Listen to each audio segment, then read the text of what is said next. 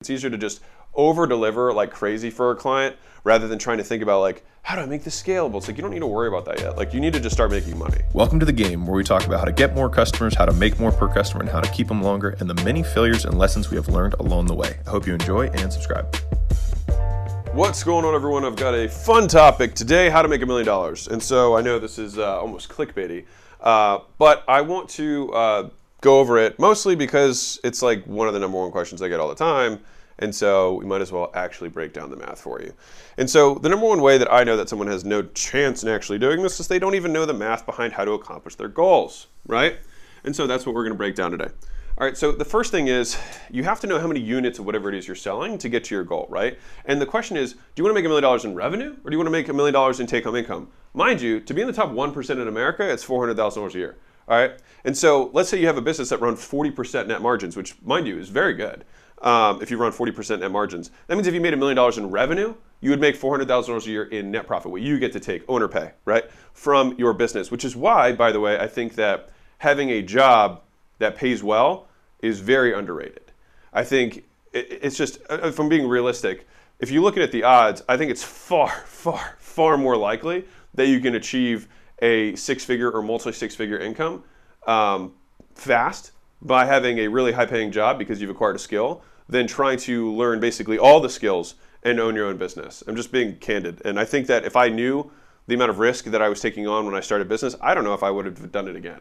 Um, and I think that I had an atypical entrepreneurial journey because I wasn't really an entrepreneurial personality type. I just really hated my job enough that I was going to do anything um, but that, and so that's what started it. But let's get to the let's get to the meat and the potatoes. All right. So a lot of times people haven't even figured out their price points on things yet. And so the easiest way to understand this is that if you have a million dollars a year, which is what you want to make, then you want to break this down, right? So a million dollars a year is going to be 83k per month, all right? Roughly, right? It's 83,333, whatever. You could say 84k, but 83k per month, all right? That's what you have to make in uh, revenue, right? Now, if you break it down per day, I think it's 33333, I think um, per day. But if you if you do it per week, so let's just break this into weekly, uh, it would be like let's just say 21k. Okay, so 21k per week. All right, and you'll notice I'm going to keep breaking this down because it's really difficult to hit fuzzy targets. Right, I heard this from Jason Fladlien. Fuzzy targets don't get hit. Right, so we need to make this a very precise, clean, pristine target. All right, so we got a million dollars a year, breaks down to 83k per month, 21k uh, per week. Excuse me, 21k per week. And then from there, you know, seven seven days would be about 3k plus per day, right? So so that's that's how we know how we can get to that number. Now, I like weeks because weeks are like normal cycles. Daily can be a little bit too volatile until you get to like 10, you know, uh, 10 million plus per year. Um, and so if we're if we're talking starting out, right, 21k per week. All right. So the thing is, is we just have to know what the lifetime value of our customer is. And so let's say you're selling a single product that has no upsells, all right, which is pretty common. Um, a single product that has no upsells, let's say your LTV is $1,000, okay? Now, I want to be really clear about this. You don't have to sell a $1,000 widget for this, for the math that I'm about to share with you to make sense, all right?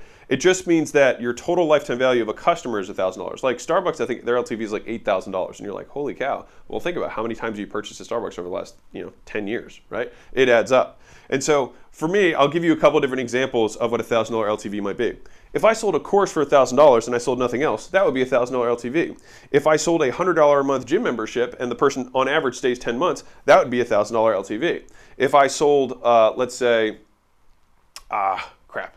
If I sold uh, uh, skincare products, right, and the average order value was, you know, $250 and the average amount of time that someone stayed on my cream products was four months, $1,000 is my LTV. Okay, so these are all different ways of achieving a $1,000 LTV, which makes this hopefully a little bit simpler. Now, if I have to get to a million dollars, then I need to sell 21 units per week, right? And so that would be 21 divided by 1,000, which is 21, right? Units per week to hit our goal. And so if I know that I only really sell five days a week, Monday through Friday, right?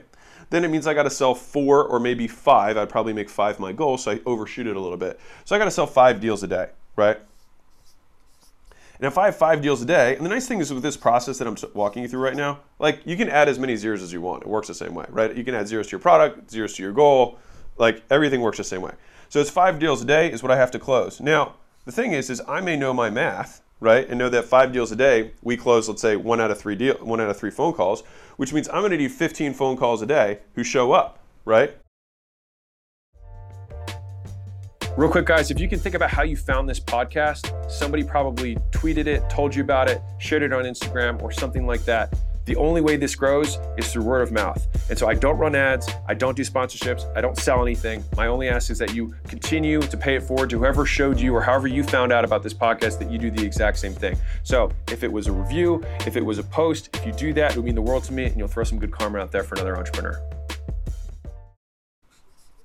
And now, if I'm selling products, then it might be uh, based on site conversion. So if I have like you know one percent conversion on my store, uh, an e-commerce store, for example, then I would need hundred times the amount of sales I need, right? So if I need five quote sales per day with a uh, lifetime value of a thousand, and I know that it takes hundred clicks to get one purchase, then I need 500 clicks a day. Hopefully that makes sense here. But I'm just walking through a more a more service-based sale because it was top of mind.